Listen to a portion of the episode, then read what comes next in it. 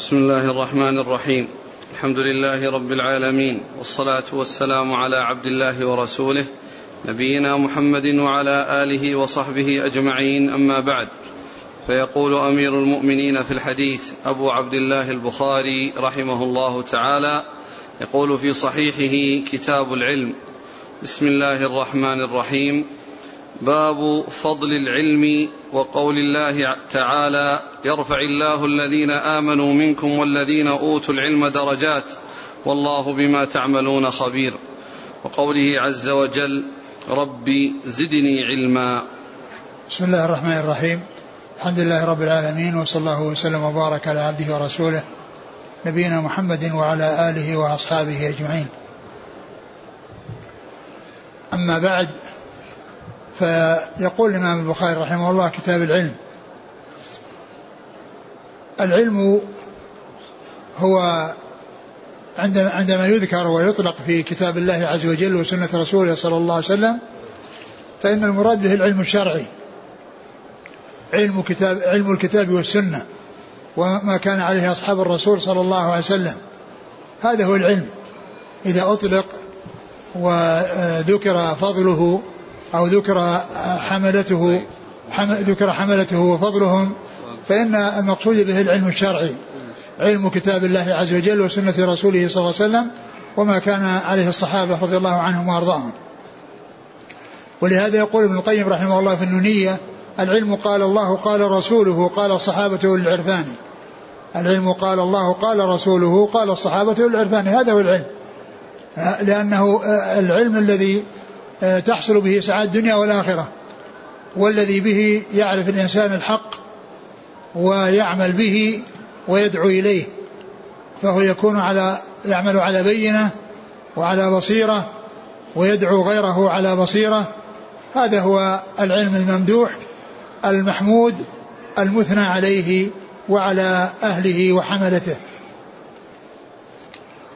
ثم إنه ذكر باب فضل العلم، وذكر فضله وقدم ذكر الفضيلة والفضل، لأن الشيء إذا قدم ما يرغب فيه وما يحث عليه وما يبين منزلته وعظيم قدره، فإن ذلك يكون دافعا وحافزا إلى طلبه والجد والاجتهاد فيه.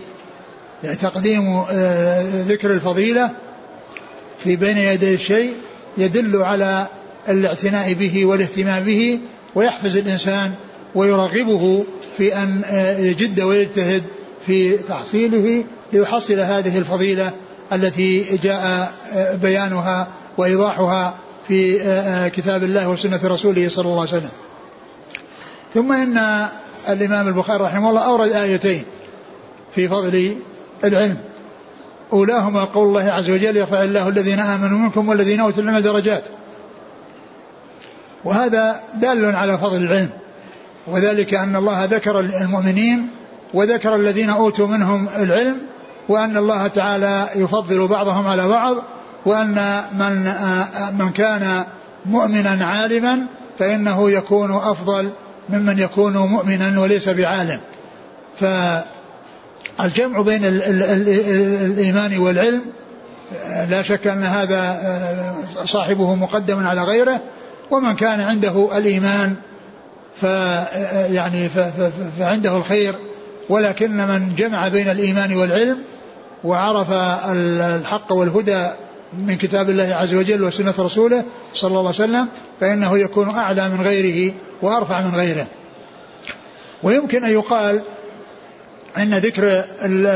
أن ذكر المؤمن ذكر أولي العلم وعطفهم على الذين آمنوا أنه من عطف الخاص على العام، من عطف الخاص على العام، وفي ذلك تنويه بالخاص وتمييز للخاص وإشادة به، وذلك أن الخاص جمع الوصفين، لأنه داخل في أهل الإيمان ومتميز عليهم بالعلم، فيكون يرفعه الله درجات ويزيده درجات على من كان ليس عنده العلم وإنما عنده الإيمان. فإذا يكون ذكر للعلم مع أنهم من جملة المؤمنين أنه يكون من عطف الخاص على العام للاهتمام بالخاص وبيان ميزته.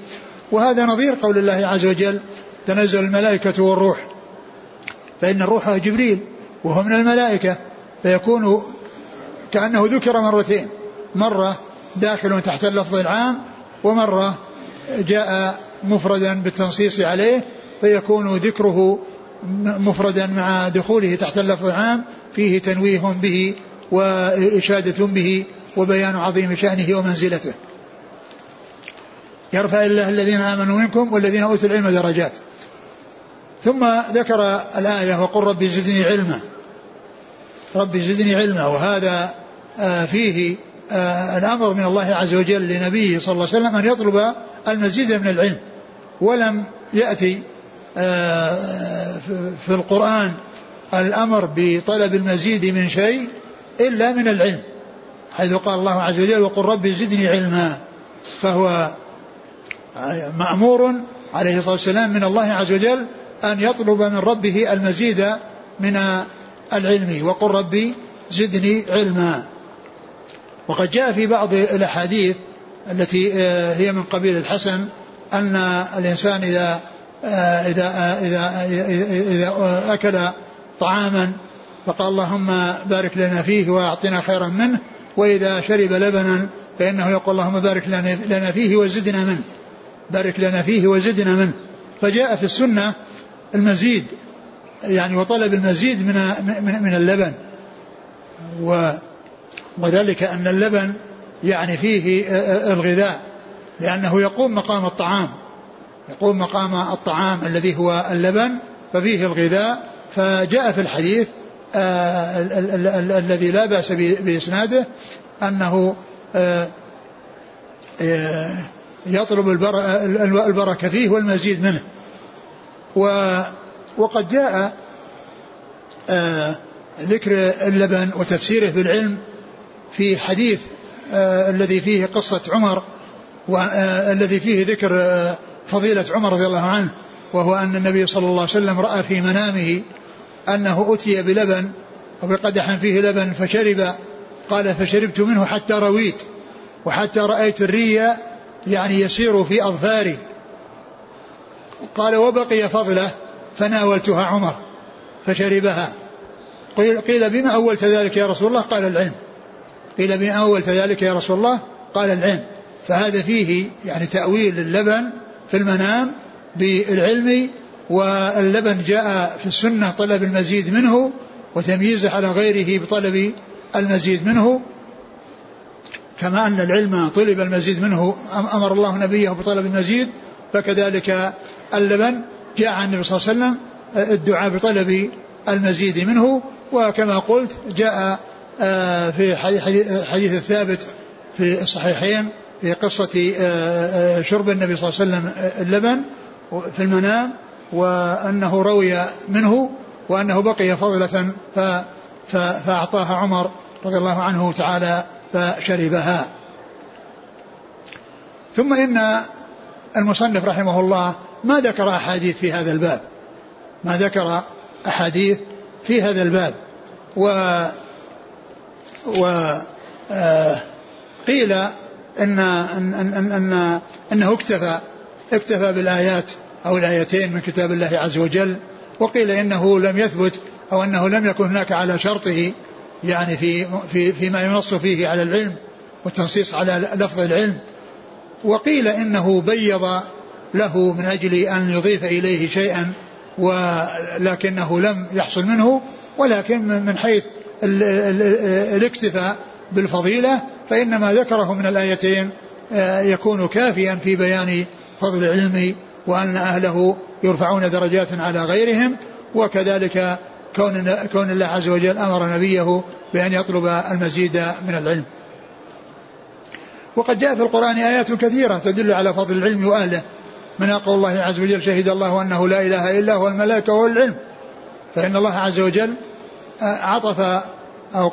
عطف شهادة أولي العلم على شهادة الله وشهادة ملائكته، فالتنصيص على أهل العلم وشهادتهم لله عز وجل بعد ذكر شهادة الله لنفسه وشهادة ملائكته له بأنه لله الحق الذي لا تكون عبادة إلا له, هذا دل على فضل أهل العلم وعلى تمييزهم على غيرهم, لأن الله تعالى خصهم بهذا الذكر, فهذا دال على فضلهم وعلى علو شرفهم وعلو منازلهم.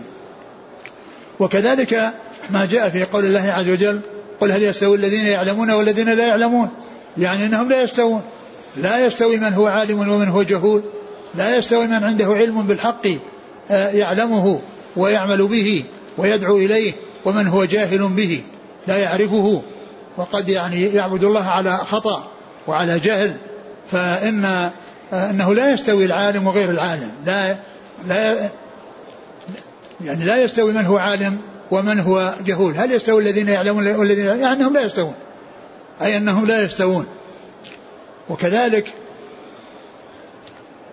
جاء يعني في ذلك آيات كثيرة فيها التنصيص على أهل العلم وعلى يعني الإشادة بهم وعلى يعني بيان فضلهم ويعني التنصيص عليهم بوصف العلم, التنصيص عليهم بوصف العلم, وهذا كله دال على فضل العلم وأهله, لأن أنهم إذا ذكروا بوصف العلم معنى ذلك أن هذه ميزة يعني عظيمة يعني لهم يتميزون بها على غيرهم.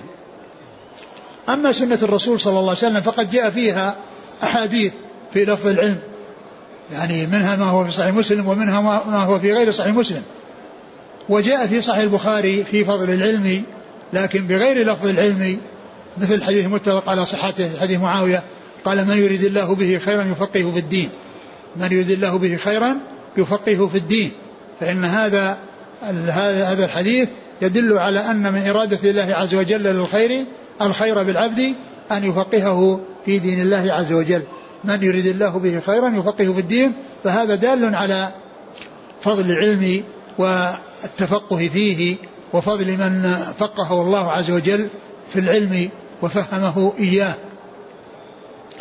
وكذلك الحديث الذي في صحيح مسلم أن النبي صلى الله عليه وسلم قال من سلك طريقا يلتمس فيه علما سهل الله به طريقا إلى الجنة, وهذا الحديث جملة من حديث طويل مشتمل على عدة فقرات وهي صحيح مسلم من سلك طريقا يلتمس فيه علما سهل الله به طريق الجنة, وما اجتمع قوم في بيت من بيوت الله يتلون كتاب الله ويتدارسون بينهم إلا نزلت عليهم السكينة وغشتهم رحمة وحفتهم الملائكة وذكرهم الله في من عنده.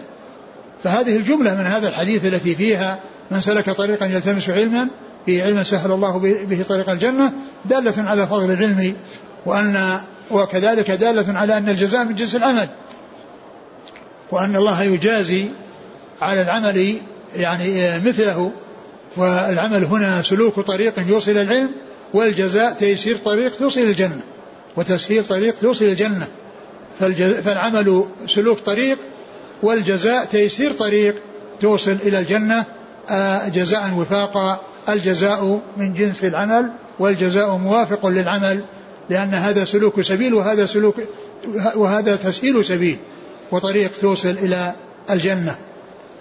وكذلك الحديث الذي جاء عن أبي الدرداء رضي الله عنه ومشتمل على 5 جمل, وهو حديث حسن اشتمل على 5 جمل. الجملة الأولى هي الجملة التي جاءت في حديث أبي هريرة من سلك طريقا يلتمس فيه علما سهل الله له بطريق الجنة. والجملة الثانية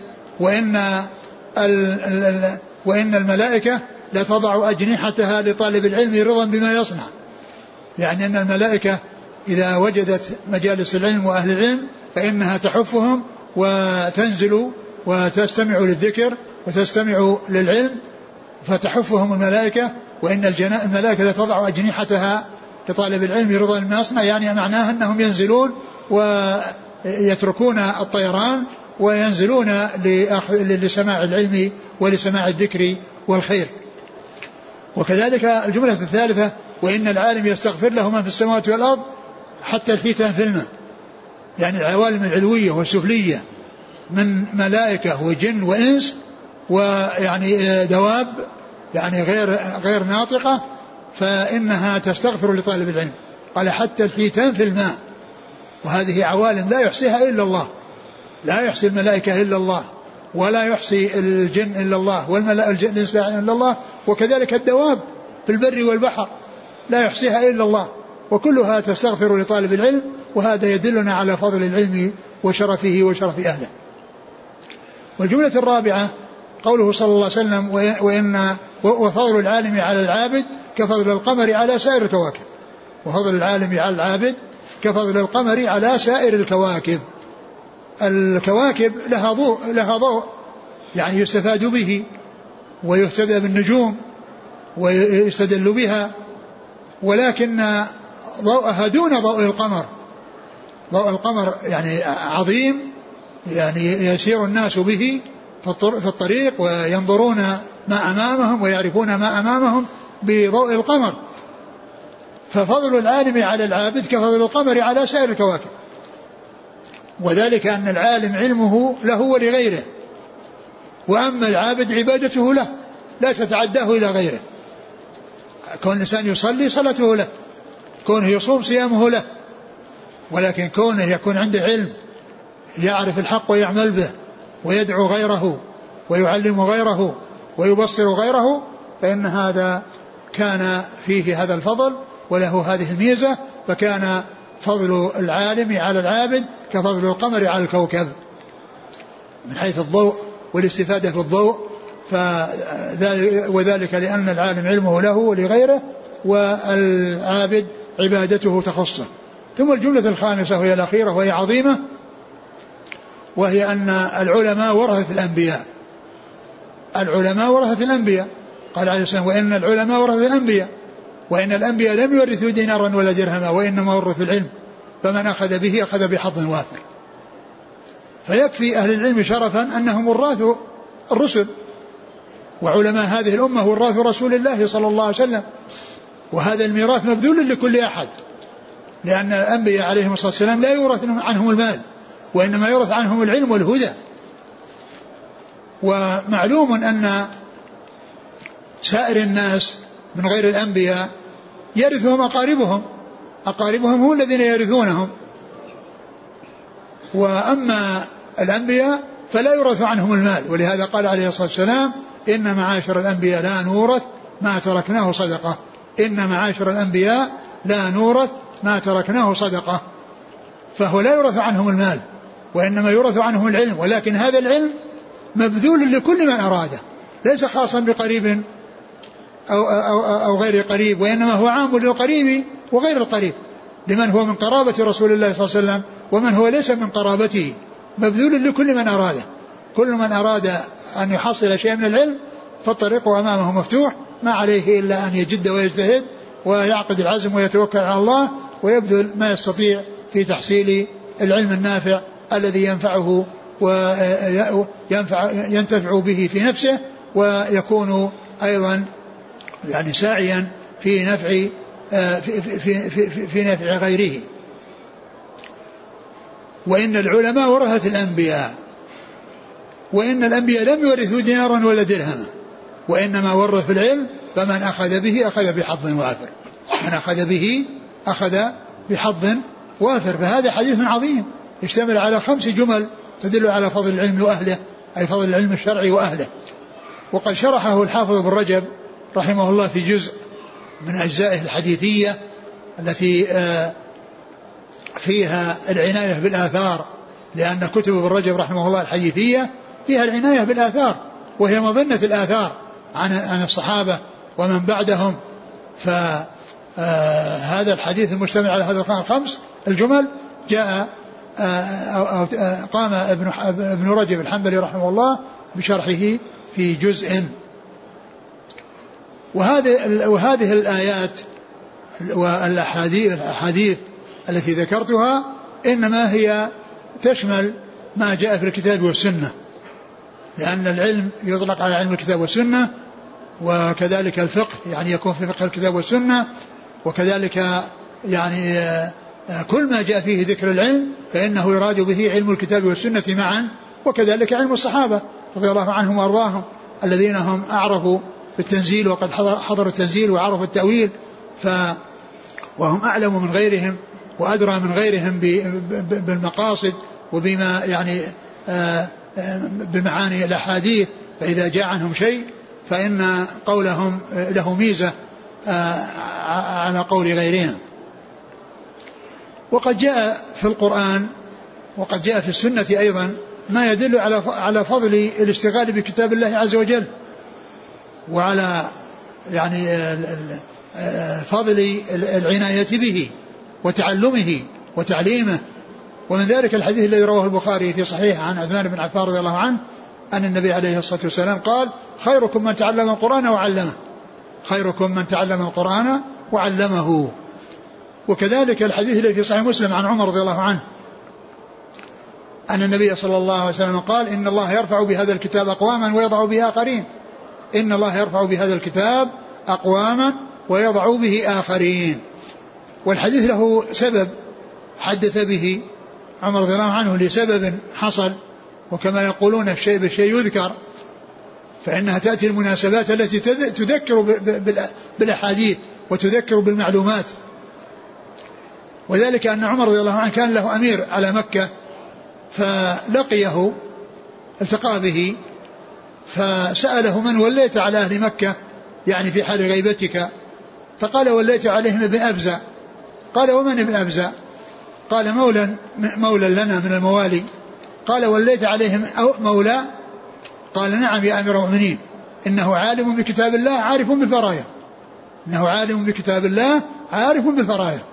هذه مسوغات الاختيار ومسوغات التعيين والمرشحات للتعيين، وهو كونه اختاره لكونه عالم بالكتاب وعارف بالفرائض. والمقصود بالفرائض الأحكام الشرعية، لأن الفرائض تطلق اطلاقا عاما يراد به الفرائض الأحكام الشرعية، وتطلق على علم خاص الذي هو علم المواريث. ومنه قول الرسول صلى الله عليه وسلم: ألحق الفرائض بأهلها، يعني الفرائض التي هي الفروض المقدرة، النصف والربع وثلث وسدس وثلثان، يعني هذه الفرائض ألحق الفرائض بأهلها. فيطلق على الفرائض على علم وريث، ولكن المقصود بقوله عمر رضي الله عنه، بقول أمير عمر إنه عارف عالم بكتاب الله عارف بالفرائض، المراد بالفرائض الأحكام الشرعية. عند ذلك تذكر عمر الحديث فقال عليه رضي الله عنه: قال محمد صلى الله عليه وسلم: إن الله يرفع بهذا الكتاب أقواما ويضع به آخرين، إن الله يرفع بهذا الكتاب أقواما ويضع به آخرين.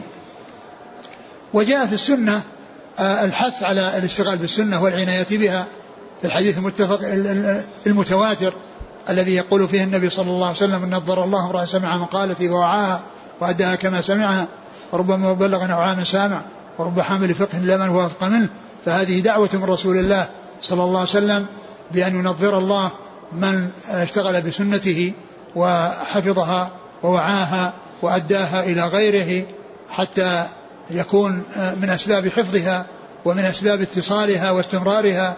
كل يعطي من وراءه وكل يعطي من بعده، حتى يتسلسل هذا الخير ويصل من الأول إلى الآخر وهكذا.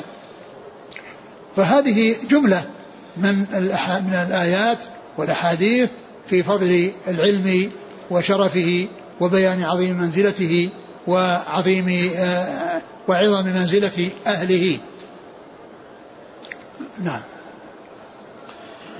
قال رحمه الله تعالى: باب من سئل علما وهو مشتغل في حديثه فأتم الحديث ثم أجاب السائل. قال: حدثنا محمد بن سنان قال حدثنا فليح قال: وحدثني إبراهيم بن المنذر قال حدثنا محمد بن فليح قال حدثني أبي قال حدثني هلال بن علي عن عطاء بن يسار عن أبي هريرة رضي الله عنه أنه قال: بينما النبي صلى الله عليه وعلى آله وسلم في مجلس يحدث القوم، جاءه أعرابي فقال: متى الساعة؟ فمضى رسول الله صلى الله عليه وسلم يحدث، فقال بعض القوم: سمع ما قال، فكره ما قال، وقال بعضهم: بل لم يسمع، حتى إذا قضى حديثه قال: أين أراه السائل عن الساعة؟ قال: ها أنا يا رسول الله. قال: فإذا ضيعت الأمانة فانتظر الساعة. قال: كيف إضاعتها؟ قال: إذا وسد الأمر إلى غير أهله فانتظر الساعة.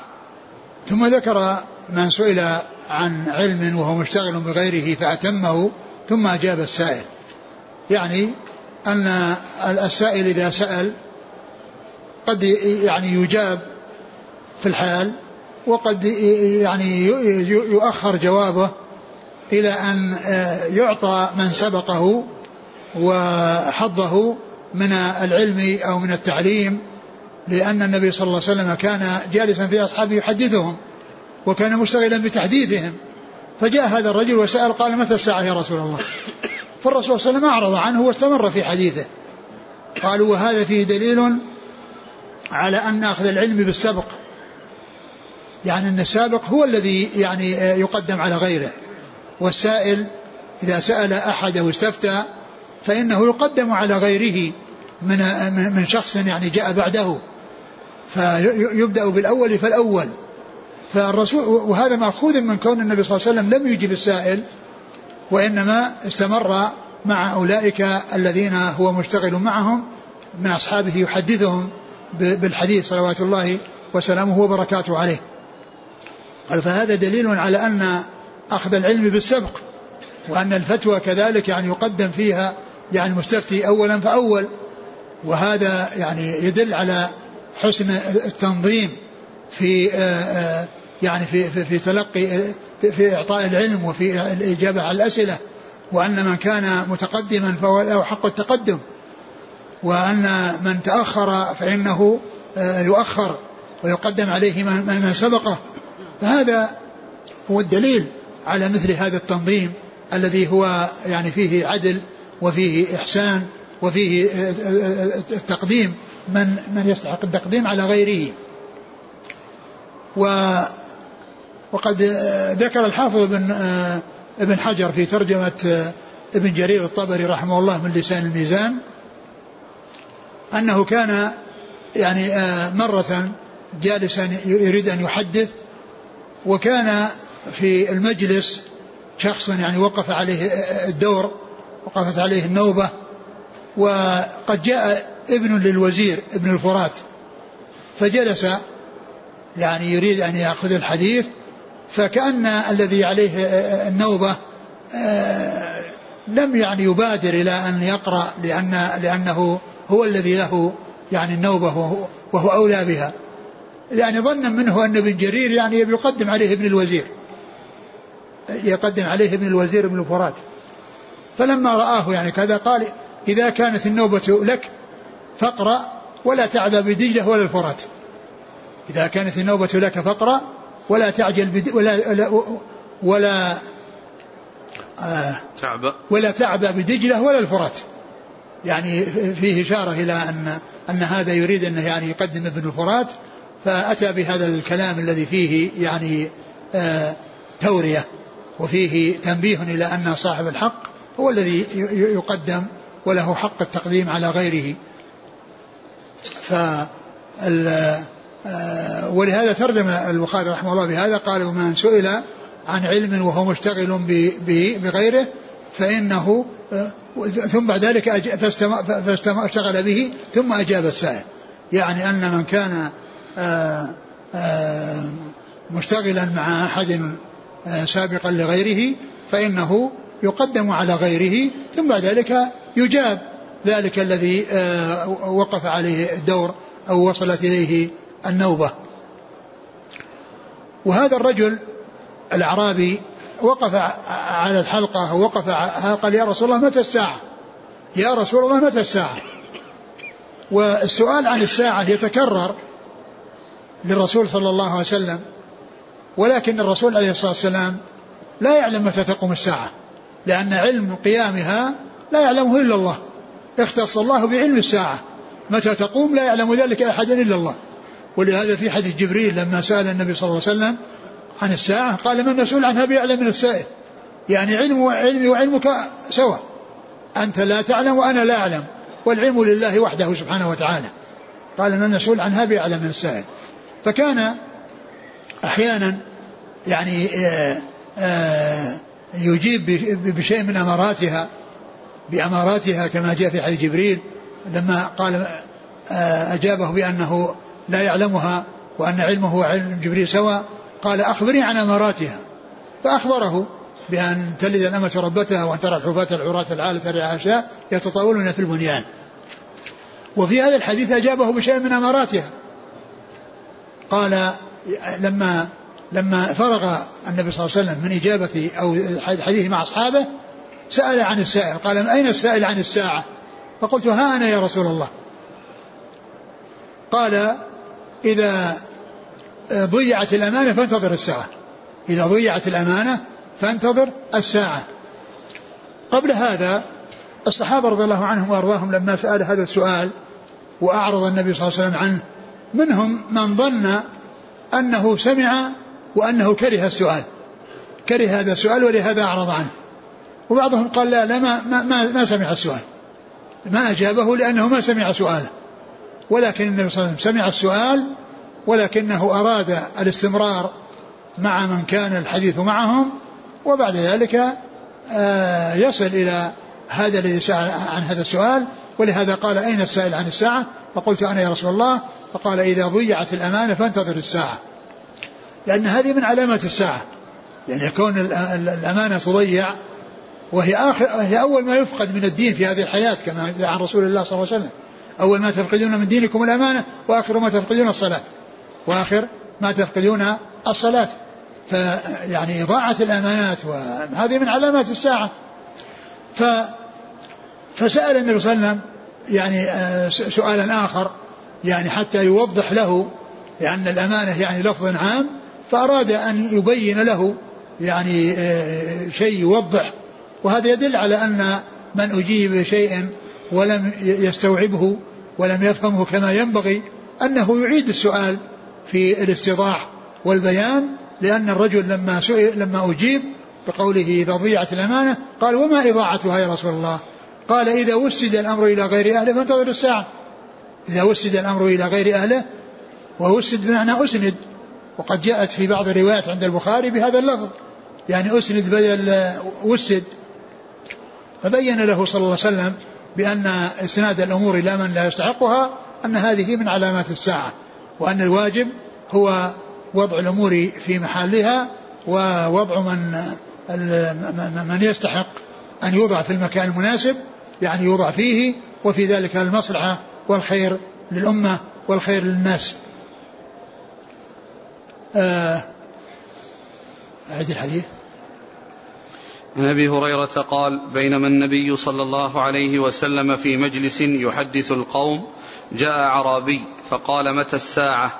فمضى رسول الله صلى الله عليه وسلم يحدث، فقال بعض القوم سمع ما قال فكره ما قال، وقال بعضهم بل لم يسمع، حتى إذا قضى حديثه قال أين أراه السائل عن الساعة؟ قال ها أنا يا رسول الله. قال فإذا ضيعت الأمانة فانتظر الساعة. قال كيف إضاعتها؟ قال إذا وسد الأمر إلى غير أهله فانتظر الساعة. قلت أن الرسول صلى الله عليه وسلم عندما يسأل عن الساعة يجيب بشيء من أماراتها كما هنا وكما في حديث جبريل، وفي بعض الأحيان يلفت نظر السائل إلى ما هو أهم من سؤاله، كما جاء في الحديث المتفق على صحته عن أنس رضي الله عنه أن النبي صلى الله عليه وسلم حدثهم وقد جاءه رجل وقال يا رسول الله متى الساعة، يعني جاء رجل وسأل النبي صلى الله عليه وسلم قال متى الساعة، فالنبي صلى الله عليه وسلم قلب عليه السؤال وقال له وماذا أعددت لها، وماذا أعددت لها، يعني لفت نظره إلى أنه ليس المهم أن يعرف متى تقوم الساعة وأن يسأل عن الساعة متى تقوم، لأن الساعة آتية وكل آت قريب، وليس المهم أن يعرف الإنسان متى تقوم الساعة، ولكن المهم أن يعرف الإنسان ماذا قدم لنفسه من العمل الصالح إذا قامت الساعة، ماذا قدم الإنسان لنفسه من العمل الصالح إذا قامت الساعة. قال عليه الصلاة والسلام وماذا أعددت لها؟ فقال الرجل أعددت لها حب الله ورسوله صلى الله عليه وسلم. فقال عليه الصلاة والسلام المرء مع من أحب، المرء مع من أحب. قال أنس بن مالك رضي الله عنه بعد هذا الحديث فوالله ما فرحنا بشيء بعد فرحنا بالإسلام، لأن نعمة الإسلام هي أعظم شيء يفرح به، لأن نعمة الهداية والصراط المستقيم ونعمة الخروج من الظلمات إلى النور. قال فوالله ما فرحنا بشيء بعد الإسلام أشد منا فرحا بهذا الحديث، أشد منه فرحا بهذا الحديث. قال لأن النبي صلى الله عليه وسلم قال المرء مع من أحب، المرء مع من أحب. ثم قال فأنا أحب رسول الله صلى الله عليه وسلم وأحب أبا بكر وعمر، وأرجو من الله أن يلحقني بهم بحبي إياهم وإلا ما أعمل مثل أعمالهم، وأرجو من الله أن يلحقني بهم بحبي إياهم وإلا ما أعمل مثل أعمالهم. الحاصل أن النبي صلى الله عليه وسلم عندما يسأل عن الساعة وهو لا يعلم متى تقوم يجيب بشيء من أماراتها أو يقلب السؤال على السائل لافتا نظره إلى أن الأهم ليس هذا الذي سأل عنه وإنما هو شيء آخر، وهو أن يعرف الإنسان ماذا قدم لنفسه إذا قامت الساعة، كما قال الله عز وجل يا أيها الذين اتقوا الله ولتنظر نفس ما قدمت لغد، ولتنظر نفس ما قدمت لغد. ومن المعلوم أن الإنسان إذا تذكر الموت وتذكر الساعة وقيام الساعة يكون ذلك من أسباب اتجاهه إلى الله وعبادته لله والخوف من الله ورجاء الله سبحانه وتعالى، فإن ذلك يكون من الدوافع التي تدفعه إذا فكر بالموت وما بعد الموت، فكر بالساعة. ومن المعلوم أن الساعة بالنسبة لكل إنسان هي موته، كل إنسان إذا مات جاءت ساعته وقامت قيامته وانتهى من الدنيا ودخل في الآخرة، والقبر أول منازل الآخرة، القبر أول منازل الآخرة وفيه النعيم أو العذاب، لأنه داخل في دار الجزاء، والدنيا هي دار العمل والآخرة دار الجزاء، والحد والفاصل بين الدنيا والآخرة الموت. فكل من مات قامت قيامته وجاءت ساعته وانتقل من دار العمل إلى دار الجزاء. ومن بقي إلى آخر الزمان ونفخ في الصور النفخة الأولى التي هي نفخة الموت فإنه يموت من كان حيا، من كان حيا يموت، وهناك تقوم الساعة وتنتهي الدنيا، ثم ينفخ النفخة الثانية فيخرج الأموات الذين كانوا من أول الدنيا والذين كانوا في آخر الدنيا من لدن آدم إلى الذين قامت عليهم الساعة، كلهم يقومون بالنفخة الثانية، كلهم يقومون بالنفخة الثانية. ولكن أول القبور انشقاقا عن صاحبه قبر نبينا محمد صلى الله عليه وسلم، إنه أول من يخرج من قبره، كما قال الرسول عليه الصلاة والسلام أنا سيد ولد آدم ولا فخر، وأول من شق عنه القبر، وأول شافع وأول مشفع، صلوات الله وسلامه وبركاته عليه. نعم. قال حدثنا محمد بن سنان. هذا الحديث ذكره البخاري رحمه الله بطريقين، طريق عالية وهي الأولى، وطريق نازلة وهي الثانية. طريق عالية لأن فيه بينه وبين فليح اثنان، والطريقة الثانية بينه وبين فليح ثلاثة. الأولى بينه وبين فليح واحد. نعم واحد، محمد بن سنان. نعم واحد، والثانية فيها اثنان. نعم يعني بينه وبين فليح في الأولى واحد، وبينه وبين فليح في الثانية اثنان. فالأولى يقال لها عالية والثانية يقال لها نازلة، لأنه كلما قلت الوسائط وقل رجال الإسناد فهو أعلى مما كان أكثر منه في عدد الرواة، مما كان أكثر في عدد. ولهذا البخاري يكون عنده يعني ثلاثي، وعنده ثماني، عنده أحاديث فيها 8 أشخاص، وعنده أحاديث فيها 3 أشخاص، فهذا يعتبر عالي وهذا يعتبر نازل وهذا يعتبر نازل.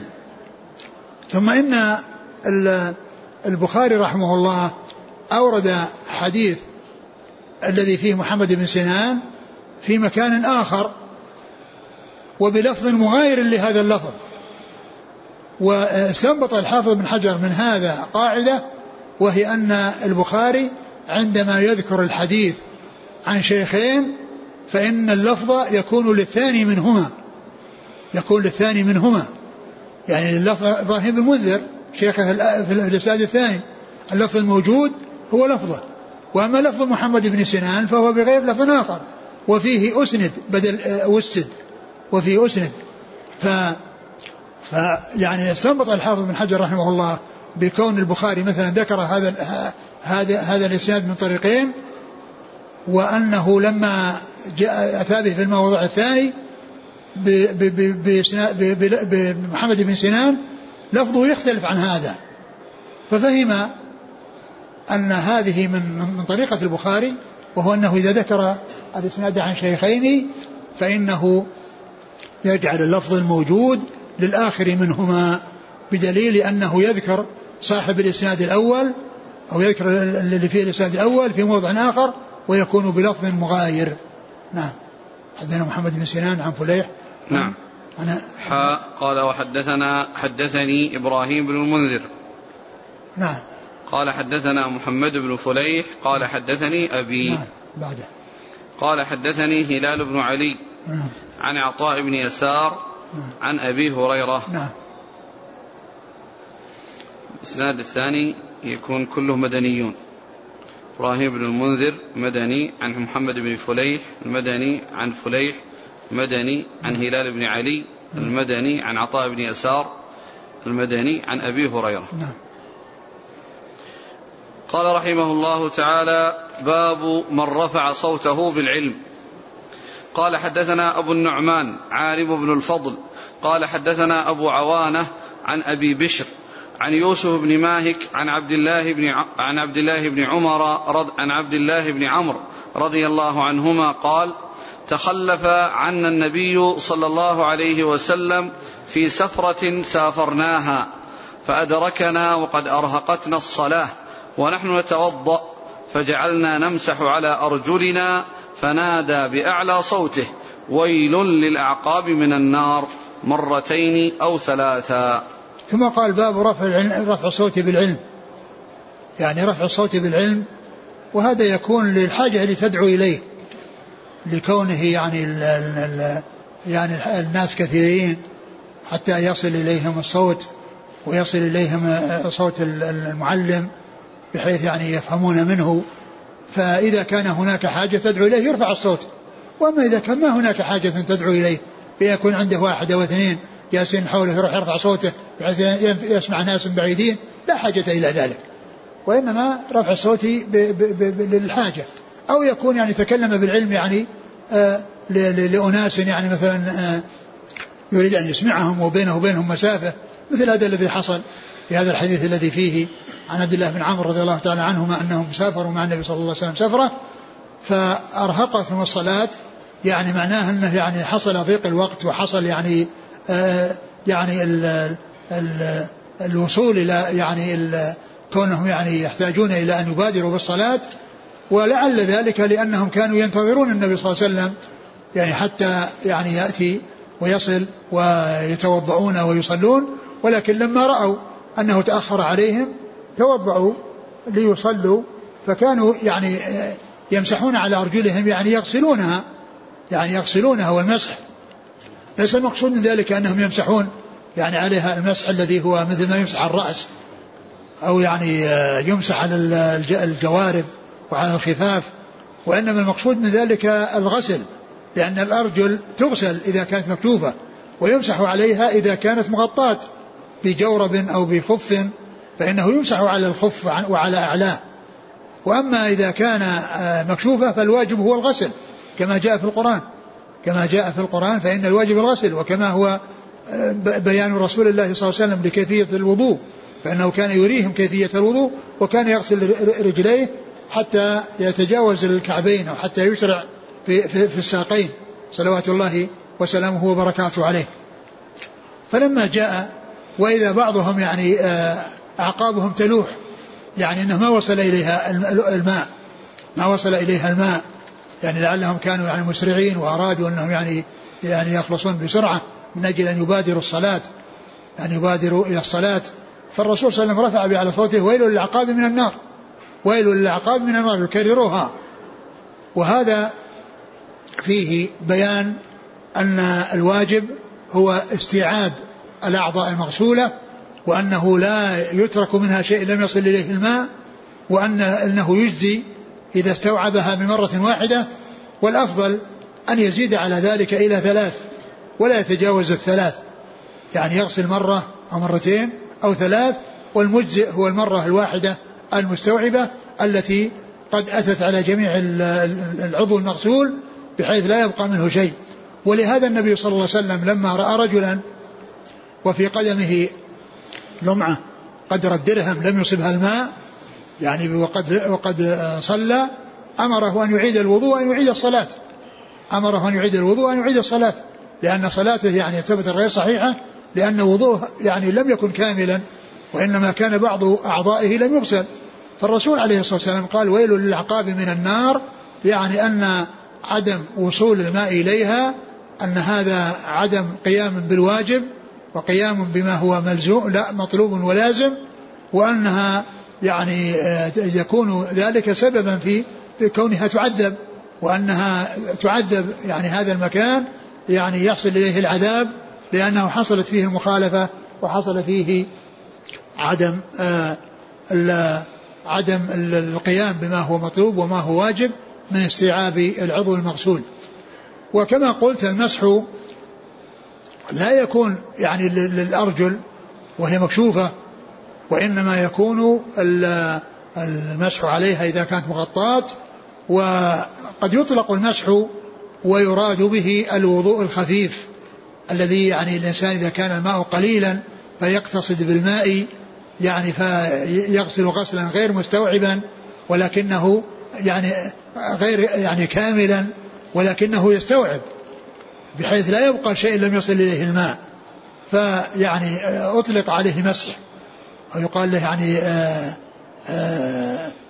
يطلق عليه هذا الاسم، وليس المقصود به أنه يمسح على ظهر قدمه، لأن النبي صلى الله عليه وسلم قال ويل للعقاب من النار، يعني معنى هذا أن العقاب ما وصل إليها، والحق والفرض هو الغسل، الفرض هو الغسل. ولعل ذلك أنه حصل لاستعجالهم وأنه حصل من بعضهم أن النبي صلى الله عليه وسلم رأى قدمه على هذا الوجه. أعد الحديث. عن عبد الله بن عمر قال تخلف عنا النبي صلى الله عليه وسلم في سفرة سافرناها فأدركنا وقد أرهقتنا الصلاة. أرهقتنا يعني كانه ضاق وقتها أو حصل يعني حرصنا على الاتيان بها. نعم. ونحن نتوضأ فجعلنا نمسح على أرجلنا فنادى بأعلى صوته ويل للعقاب من النار مرتين أو ثلاثا. ثم إن الأرجل يعني هي آخر ما يغسل، فيكون الإنسان إذا كان يتوضأ وبقي ماء كثير قد يصب كله لأنه خلاص ما بقي له حاجة إلى الماء، يعني فيكون يعني ذكر المسح وأنهم يعني يخففون الغسل يعني حتى لا يكون في ذلك مبالغة في إضاعة الماء وصبه، لأنه قد حصل غسل الأعضاء كلها ولم يبقى إلا الرجلين، فإنه قد يصبه الماء عليه صبا ويتلف هذا الماء كله، مع أنه لا حاجة إلى إتلافه، فإذا حصل المقصود فإن الباقي يبقى ولا يتلف. نعم. ومحل الشاهد من هذا قول نادى بأعلى صوته، يعني أن يريد أن يسمعهم، فإذا رفع الصوت بالعلم للحاجة، رفع الصوت بالعلم للحاجة، ولهذا كررها يعني مرتين أو ثلاثة ويل للعقاب من النار، ويل للعقاب من النار، ويل للعقاب من النار. نعم. قال حدثنا أبو النعمان عارم بن الفضل. هذا يأتي ذكره كثيرا بكنيته فقط، ويأتي ذكره يعني بلقبه مع نسبته كما هنا، ويأتي بذكر اسمه مع نسبته محمد بن فضل، يأتي أحيانا أبو النعمان وأحيانا يأتي محمد بن الفضل، وهنا قال أبو النعمان عارم بن فضل، وعارم هو لقب لمحمد بن فضل. نعم. عن أبي عوانة. نعم، هو الوضاح بن عبد الله اليشكري. نعم. عن أبي بشر هو ابن أبي وحشية، وهو جعفر بن إياس بن أبي وحشية. نعم.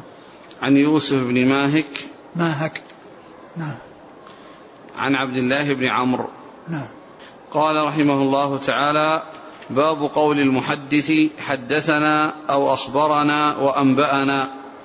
وقال لنا الحميدي كان عند ابن عيينة حدثنا وأخبرنا وأنبأنا وسمعت واحدا.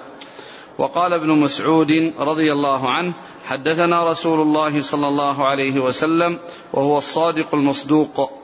وقال شقيق عن عبد الله: سمعت النبي صلى الله عليه وسلم كلمة. وقال حذيفة: حدثنا رسول الله صلى الله عليه وسلم حديثين. وقال أبو العالية عن ابن عباس رضي الله عنهما عن النبي صلى الله عليه وسلم فيما يرويه عن ربه. وقال أنس رضي الله عنه عن النبي صلى الله عليه وسلم يرويه عن ربه عز وجل. وقال أبو هريرة رضي الله عنه عن النبي صلى الله عليه وسلم يرويه عن ربكم عز وجل. قال: حدثنا قتيبة قال: حدثنا إسماعيل بن جعفر عن عبد الله بن دينار عن ابن عمر رضي الله عنهما أنه قال: قال رسول الله صلى الله عليه وعلى آله وسلم: إن من الشجر شجرة لا يسقط ورقها وإنها مثل المسلم فحدثوني ما هي. فوقع الناس في شجر البوادي. قال عبد الله: ووقع في نفسي أنها النخلة فاستحييت، ثم قالوا: حدثنا ما هي يا رسول الله؟ قال: هي النخلة. ثم ذكر البخاري رحمه الله باب حدثنا، قول المحدث حدثنا وأخبرنا وأنبأنا. باب قول المحدث حدثنا وأخبرنا وأنبأنا. مقصود من هذا بيان ذكر الصيغ التي يكون فيها التحديث، وهي سمعت وحدثنا وأخبرنا وأنبأنا وعن، ويعني فهذه صيغ من صيغ الأداء أو من صيغ يعني الرواية عن الشيوخ، أنه يقول يعني الرجل حدثنا أو يقول سمعته أو يقول أنبأنا أو أخبرنا أو عن. والمقصود من ذلك أن هذه الصيغ كلها مؤداها واحد ونتيجتها واحدة، إلا أن كلمة عن هذه إذا جاءت فإن كانت ممن لا يعرف بالتدليس فهي محمولة على السماع والاتصال، وإن كانت ممن يعرف بالتدليس فإنه يحتاج يعني معها إلى وجود التصريح بالتحديث يعني أو بالأخبار أو بالسماع أو بالإنباء، يكلها يعني معناها واحد. إذا قال حدثني أو أخبرني أو أنبأني من قال عنه وهو مدلس فإنه قال صرح بالسماع، يعني صرح بالسماع، يعني معناه أن احتمال الواسطة زالت، احتمال الانقطاع زال، لأنه وجد شيء يدل على الاتصال، بخلاف عن التي قد التي إذا جاءت من المدلس أن فيه احتمال التدليس، وهو أنه أسقط شيخه وناسبه أو أضاف الحديث إلى من فوقه. فالبخاري رحمه الله يعني ذكر يعني قول محدث كذا وكذا، ثم ذكر كلام الحميدي عن ابن عيينة، ويعني وهذا يشعر بأنه لا يفرق بين هذه الصيغ وأن كلها صحيحة، سواء جاء سمعت أو حدثنا أو أخبرنا أو كذا، فكل ذلك يعني من صيغ التحديث التي هي معتبرة.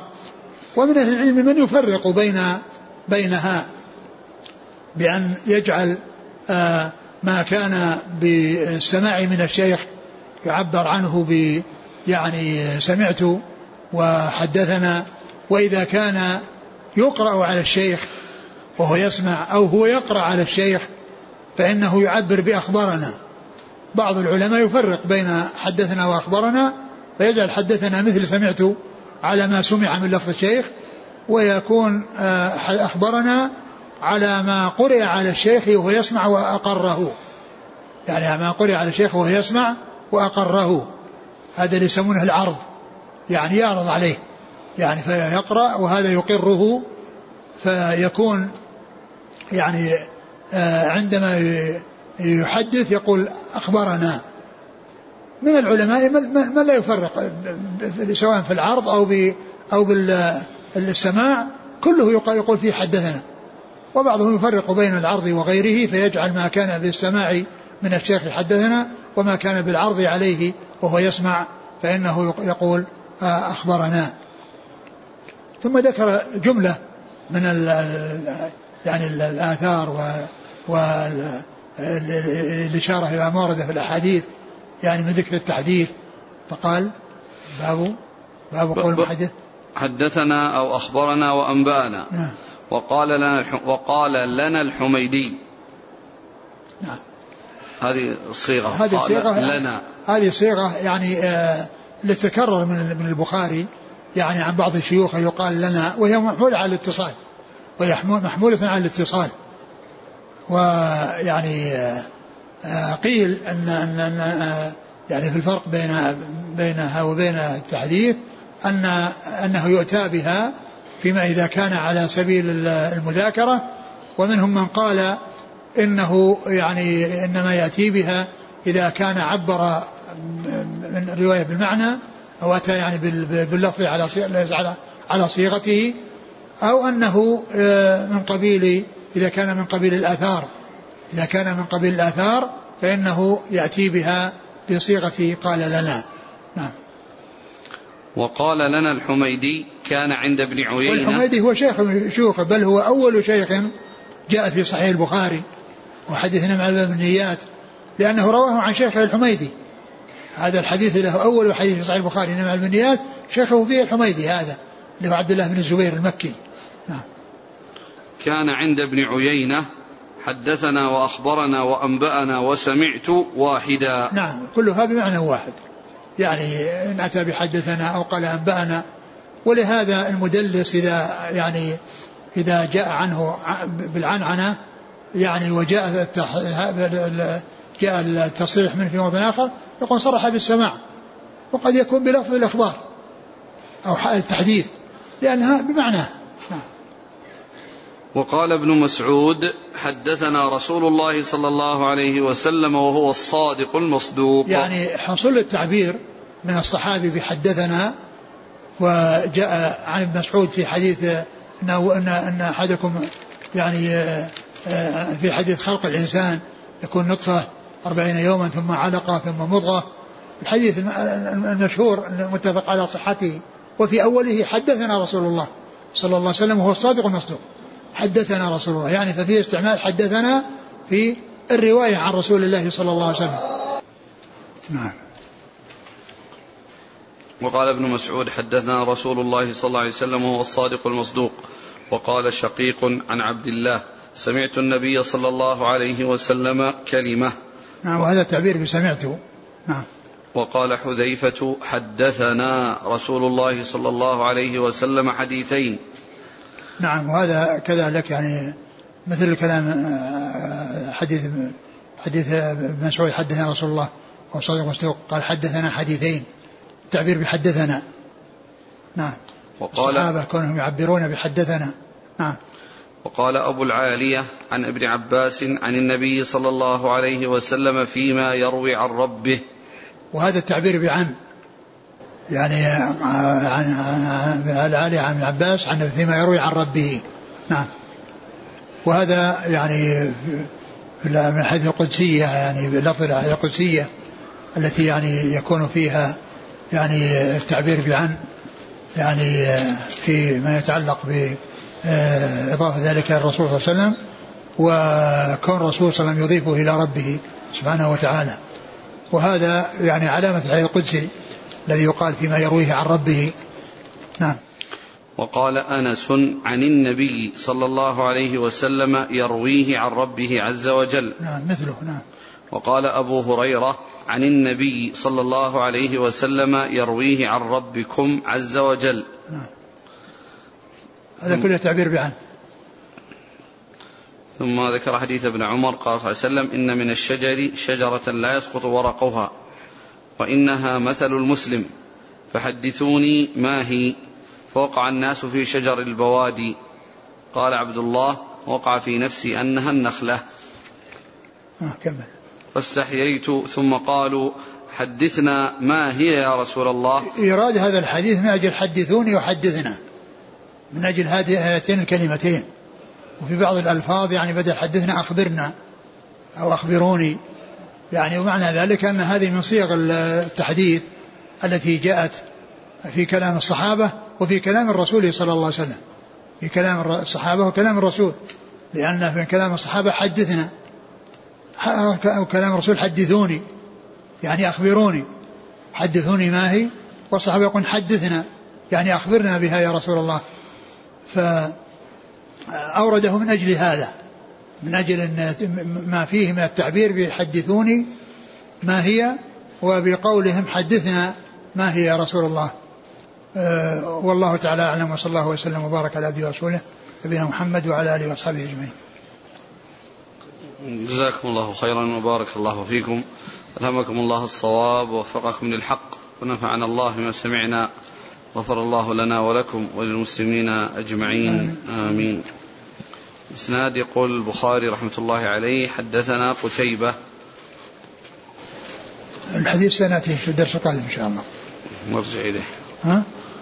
طيب أنا ظنيت خلاص شرح يعني. لا الكلام ما شرحنا, بس سنأتينا به من أجل محل الشاهد الذي أتى به في التحديث, لأن الاشتمال على, وهو سيأتي في باب آخر يعني عرض المسألة على القوم, فحديثان يعني نتكلم عليهما في الدرس القادم إن شاء الله, ولكن هنا بيان محل الشاهد من إيراد الحديث في باب قول المحدث حدثنا وأخبرنا وأنبأنا. هذا يقول امرأة تسأل عن حكم من حج واقترف بعض المعاصي في الحج دون الكبائر, وكان ذلك بعد أيام التشريق, هل عليه شيء؟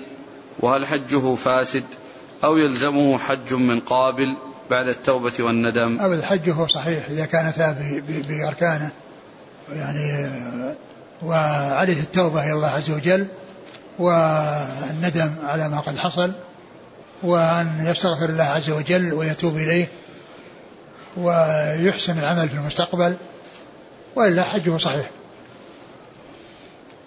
يقول ما الفرق بين عربي وأعرابي؟ الأعرابي هو من البادية, الذي يكون من البادية, والعربي يكون من يعني يشمل الحاضرة والبادية. وقال عربي ما كان عربيا يعني ليس عجميا, يعني سواء من الحاضر أو البادية, ولكن الأعرابي هو سكان البادية, الأعراب هم سكان البادية, والعربي يشمل الأعرابي وغير الأعرابي, يشمل العربي الحضري والبدوي والأعرابي. يقول بعض الإخوة اشتروا سيارة فقاموا بالقراءة على الماء ثم رشه على السيارة كنوع من التحريز والتحصين درء الحسد. لا أعلم لهذا وجها, وإنما يعني هذا يكون في الأشياء التي فيها حياة وتحلها الحياة, وأما كونه يرش على الحديد أو يعمل شيء لا أعلم له وجها.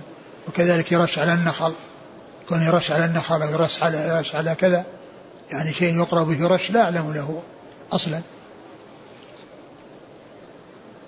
هل ذكر فضل الشيء لا يدل على وجوبه؟ الوجوب يعني يؤخذ من ألفاظ تدل عليه, ككونه لفظ الأمر, أقول لفظ الأمر. وأما فضل الشيء قد يكون الشيء مستحبا, فذكر فضيلة أمور مستحبة لا يدل على وجوبها. الآية يرفع الله الذين آمنوا منكم والذين أوتوا العلم درجات, المناسبة ما بينها وبين أول آية وإذا قيل انشزوا فانشزوا يرفع الله الذين آمنوا, نعم. هل بينهما؟ نعم, يعني لأن فيه يعني الالتزام بالأمر, يعني كونهم يعني أمروا بشيء وينفذونه, فيعني يكون له يعني أن الامتثال الأمر وكذا, لا شك أن فيها أخذ بالعلم والتزام به. قوله تعالى يرثني ويرث من آل يعقوب, يستدل به البعض على أن الأنبياء يورثون. أبد, هذا ميراث النبوة, ميراث العلم وليس ميراث المال, لأن قوله صلى الله عليه وسلم إن معاشر الأنبياء لا نورث ما تركناه صدقة, فإذا ما جاء من ذكر الميراث فيما يتعلق بالأنبياء يراد به ميراث العلم وميراث النبوة. أحسن الله إليكم. جزاكم الله خيرا. سبحانك اللهم وبحمدك، أشهد أن لا إله إلا أنت، أستغفرك وأتوب إليك.